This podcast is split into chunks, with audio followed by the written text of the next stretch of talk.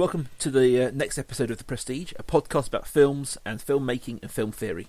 Each week we'll be looking at a particular film and then a general theme um, circulating around that film and giving us a chance to talk about um, other ideas. So we'll kick it off with some sort of reviewing discussion of the film itself, go on to our, our losers and end it off with some and some recommendations and that kind of thing. But for all of that, who are we?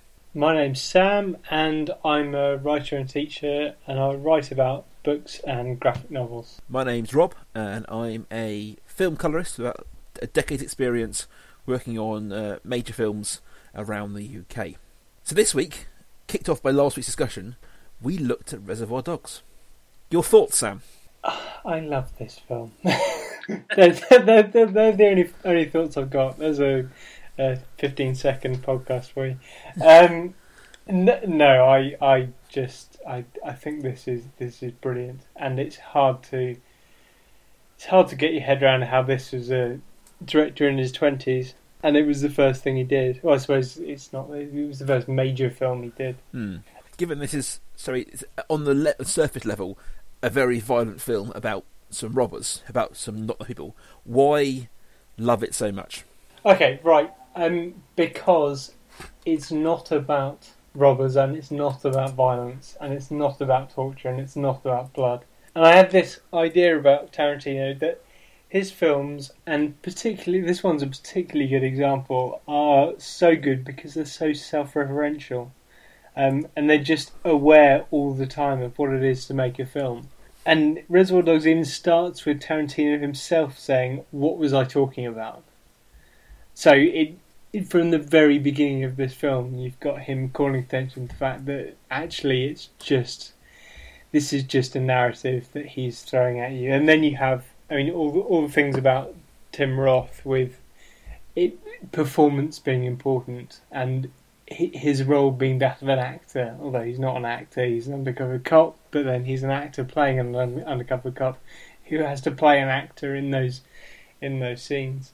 So I I like the way it's just such a clever film, and this this is one of the things I I love about Tarantino, and particularly I would have said particularly this his early work, but also some of the later stuff and um, some of the things he did in Django Unchained and Inglourious Basterds with it, just just the the awareness that he has is brilliant. Yeah, I mean, I, for me, I mean, I, I, I would agree with everything that you said there. For me, the thing that I loved about this was that it broke down in a very sort of popularist way established codes of cinema. Um, so I, am totally down with the whole "it's a film, the film" kind of thing. But for me, like, it opens with a long, long discussion about a tipping and b the meaning of "Like a Virgin" by Madonna. That's the opening scene of what has been sold to the audience as a crime film. Yeah. And I mean, I think you can trace the root to this kind of stuff back to things like Slacker by uh, Rich, Richard Linklater. Have you seen that, Sam? No. Sla- Slacker is uh, 1991, so it's a year before Clark, before um, Reservoir Dogs, um, and it's basically you meet a guy on a street, you follow him for sort of ten seconds, and then you meet someone else, and you don't get like a a narrative. If, you, if you've seen the opening to the player, where you drop all these people over like an epic one take, it's that but in a film. Mm. Um, and that was very much the birth of the American indie movement in a popularist way. And I think that Reservoir Dogs carries on on that. And I think that Tarantino has made a career out of doing this kind of stuff, where yes, they're they're cops, and yes, they're robbers, and yes, they're criminals. But when you've been raised in the kind of the archetypes of things like Godfather and Casino, where things like movies and books and TV and things don't exist in film world. Yeah, there's almost there's a a, a fan theory, of things like uh, de- um, Walking Dead. The Walking Dead exists in a world where zombies never happened. Mm. Because film world, film reality, I make with air quotes, is a different reality to us. Things like books don't exist, films don't exist. In a zombie film, it became laughable that none of the characters knew what a zombie was. And everyone knows how to kill a zombie, exactly. except in a zombie film. Um, and I think this kind of the, the indie movement and Reservoir Dogs was a big icon of that. Broke those rules down, and when you actually know our characters have listened to Madonna songs, they have seen films, they have musical tastes that are completely unimportant to their character roles, but are interesting and something to talk about. In the same way, if you know, God forbid, me and my friends had to go and commit a robbery, we would, when we were hanging out, chat about TV shows and films that we've watched. Yes.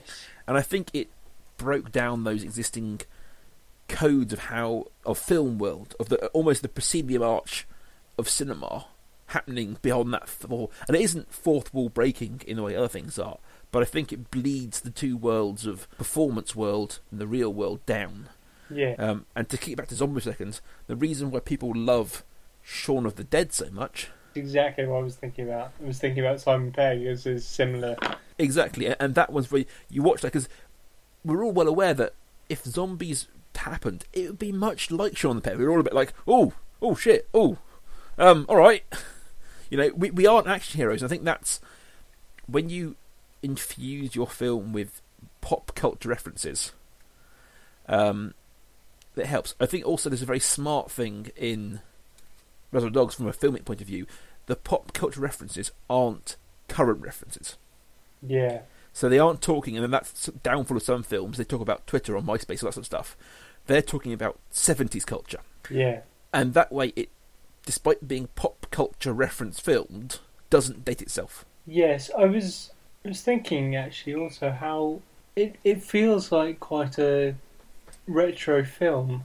Mm. Um, the the way it's shot is very. I mean, it's it doesn't doesn't feel like a film made made in the early nineties, which is a good thing given what else was being made in the early nineties. Yes, But there is that that sort of 70s sensibility to the way it was made, and it was something that we've talked about before with um, uh, what what was that, that early film you you worked on that used oh, Oh, film stuff? Away Days.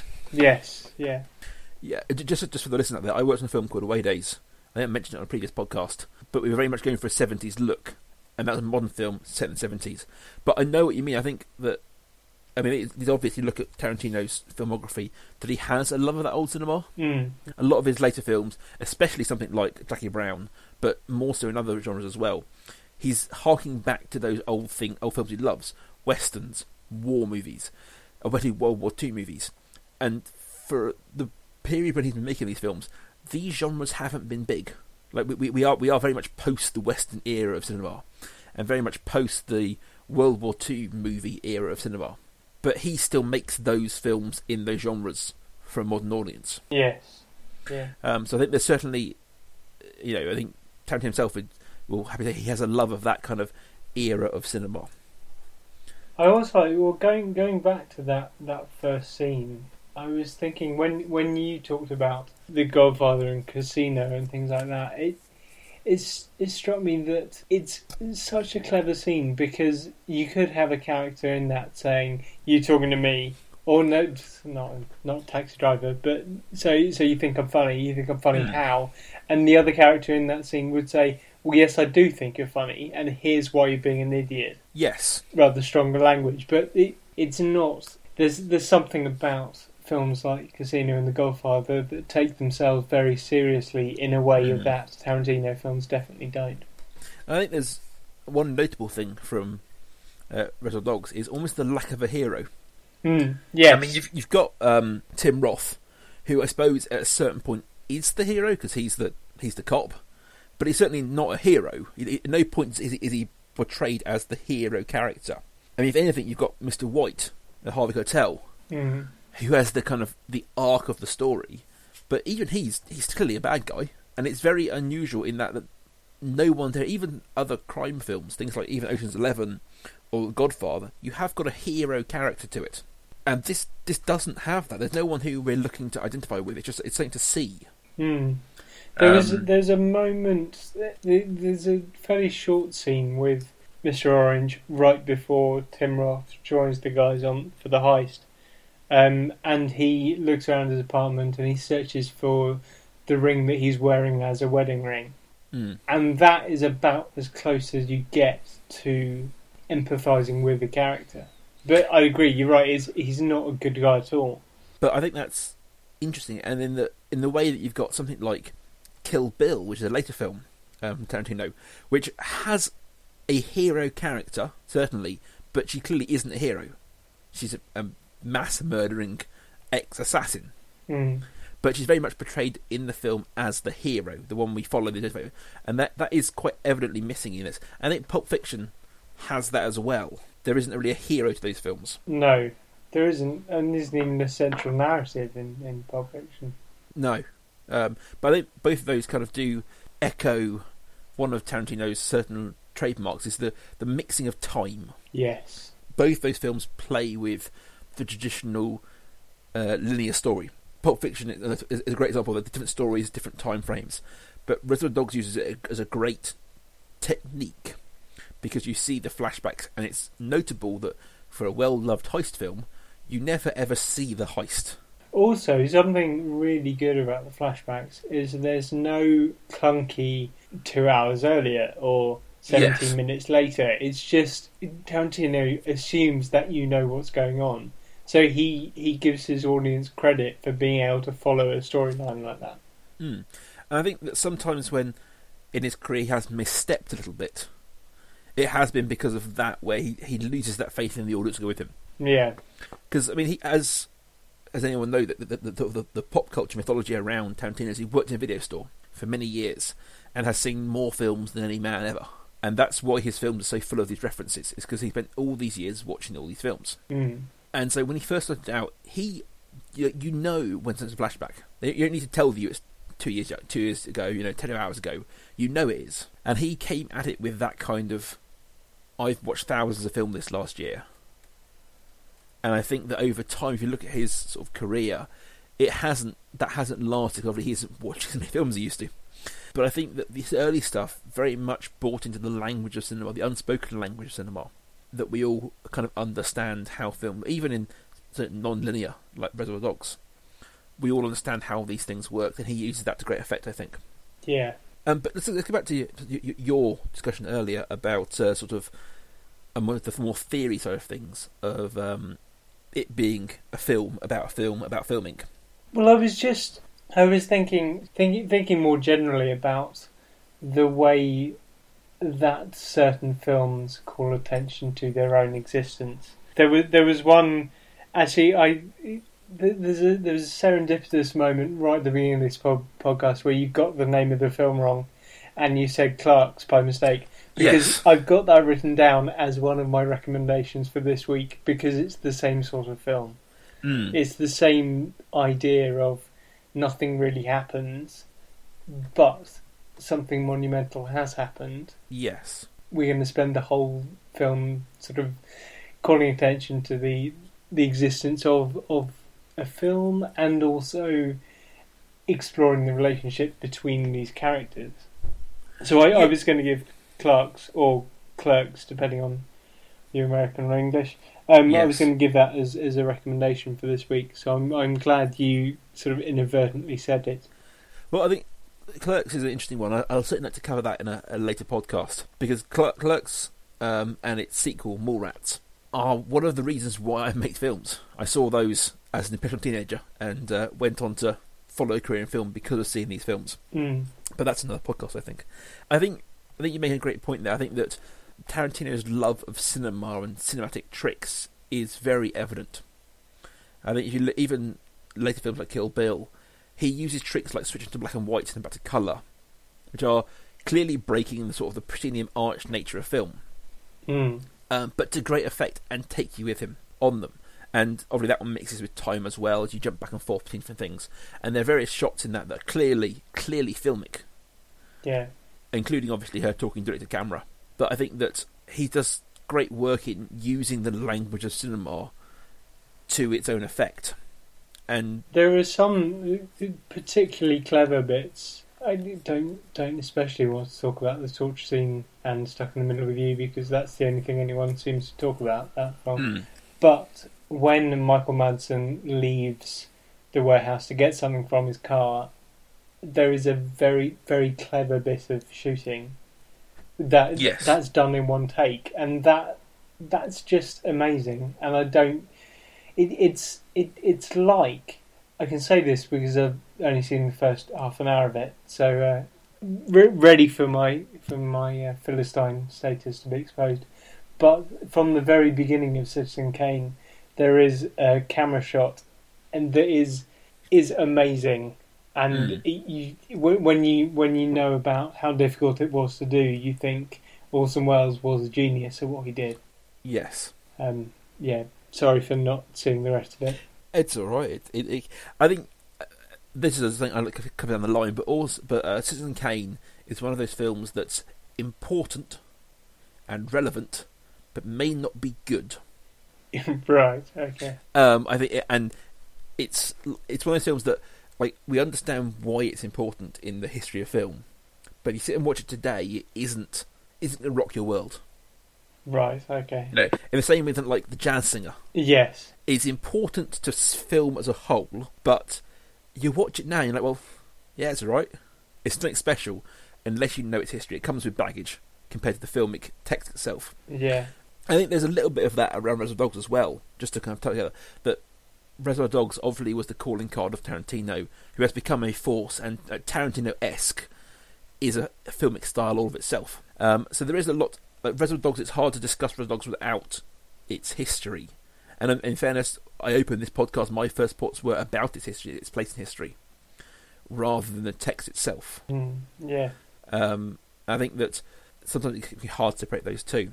Um, but I, I, I do, I do think you're right. I think about Tarantino and his love of cinema as a tool as well as just a, a medium all throughout his career. I mean, look, Death Proof, um, which I don't think was as as good as he wanted it to be. I think Death Proof is the only Tarantino I haven't seen. It's it's good in that it could have been far worse, but it, it suffers from being paired against Robert Rodriguez's uh, Planet Terror. Oh yeah, because it was a was was that the one that was a, a dual feature? Yes, it was a Grindhouse double bill called Grindhouse. And Death Proof is much more a 70s kind of duel esque horror film. It, it's about the niceness of man and building that tension up, whereas Planet Terror is a balls out 80s VHS slasher film kind of thing. And I think when you compare the two in a double bill, it comes off worse, but it has got a lot of good things. But the main character is a film stuntman. Right. Inglourious Basterds, to spoil a little bit, the big fight is in a cinema. Yes. There's a lot about cinema as a whole in these in the films, and he uses that the language of that to do interesting, things, as you say, single takes, that kind of thing. Mm. There's a, te- a technical skill to his filmmaking that I think can often be overshadowed by his use of pop culture and language. Some something else I noticed um, a couple of times is the way that he will do something, um, that's sort of a nod to film convention, and then it, it'll appear to be Tarantino thumbing his nose at the audience because, well, there, there's a bit where Michael Madsen it, at the beginning of the torture scene uh, primes his gun and then puts that down, and you think that might be used later on, and then it turns Hmm. out it isn't used at all. And then It's- there's there's Tim Roth in the diner, and there's a shot of him meeting his buddy outside, and you think, oh, this is a sign there's a watcher looking on, but actually it's not at all. He's just using an establishing shot from outside the building. So there'll be times like that where Tarantino just says, well, you may think there's something going on here, but this is just real life.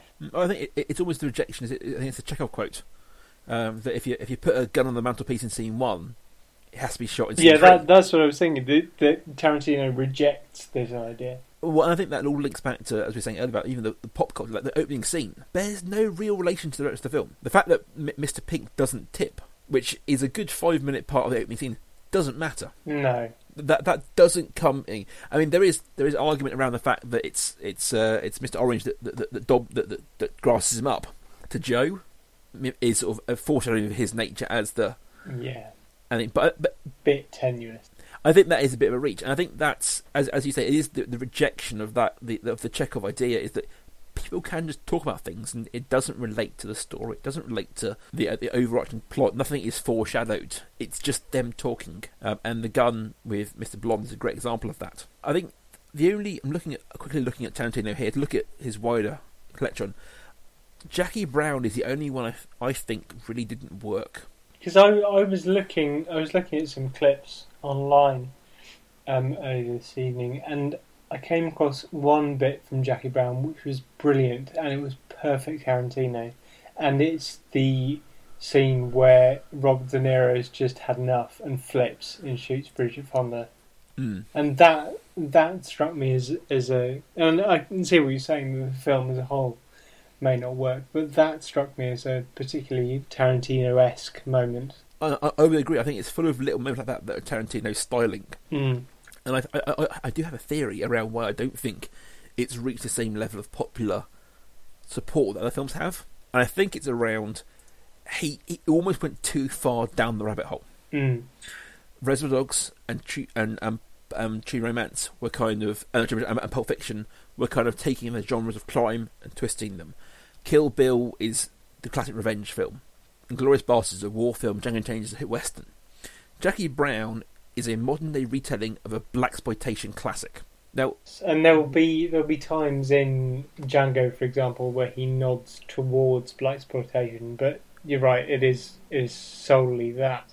and I mean, I I, I have a large collection of weird alternate films. and I've seen a lot of that kind of the era, but it's not as well known a genre as everything else he's done. Mm.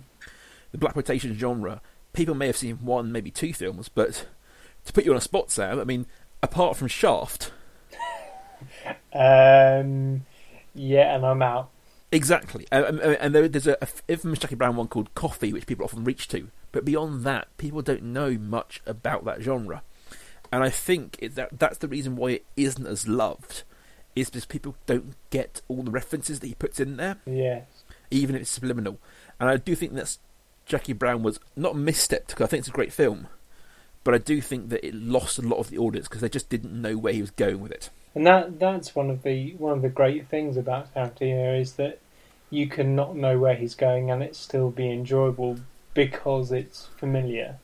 Yes. Whereas if it's not, if, if it's not, then you're you're completely lost. As as at times in Jackie Brown, then then you, lose lose a bit of that. Yeah, I, I think that's that's uh, he trades his his stock in trade is our shared cultural knowledge, and you know we, we all get the opening scene of um, Reservoir Dogs because we know the song like a virgin.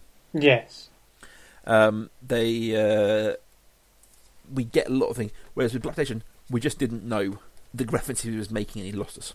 No. Well, I think I mean that's a, a good place to end the list. Sam, you got anything else you want to add particularly to this, or we can move on to our recommendations. Well, I, you've you've already stolen one of my recommendations. Fair enough. But um, I suppose anything by Kevin Smith would be a, a good option to pair with with Tarantino. And also thinking about this idea of self-referential cinema and playing with narrative, I was thinking about um, a, it's, it's another '90s film. It's the the original, the Dîner de Cons. And when I say the original, I mean the French one because there was an awful US remake called Dinner with Schmucks, which turned it into a horrible knockabout buddy comedy, and it's not that at all. The original French one is brilliant. Um, so that would be my, my recommendation for this. I genuinely don't think I've seen that, so I shall have to check that one out. That that's possibly the first time that's happened. Yes, yeah. I'm I, I'm going to echo Sam a little bit here, and have talked about Kevin Smith, and I think I would recommend watching Clerks and Clerks Two because we were talking about earlier about classicness of references. I think Clerks Two doesn't get it right. Clerks Two talks a lot about the upcoming Lord of the Rings films and all this sort of stuff, and it dates itself quite badly, whereas Clerks doesn't because it talks about things like Star Wars and Jaws and more classic references. Hmm. I think you're looking at that kind of. You're looking into how to do pop culture stuff in maybe a film you're making or watching. How it can be done well or badly. I would look at the compare and contrast of those two films because there's, there's interesting parallels and differences around them. And I'm gonna almost recommend a film prior to Reservoir Dogs called City on Fire. City on Fire is a 1987 film um, by Chow Yun Fat from Hong Kong. And Reservoir Dogs basically is the American remake of this film. Right. In terms of the narrative, In terms of the narrative, um, it's very much it's a it's a Tarantino take on it, and it's not a remake.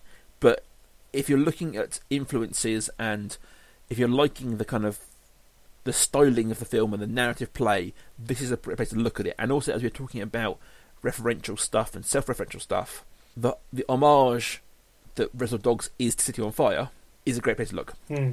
but it's it's uh, it's well worth well, it's a good film itself, obviously, but it is. Uh, there are certain links in the films to check out. Oh, great. Well, thanks for that, Rob. And as I said, it's probably a good place to, to stop for this week. And uh, if you have any suggestions for what we might like to cover in, in the coming weeks, then uh, please do get in touch. Uh, you, you, can find us on, on Twitter as Prestige Podcast.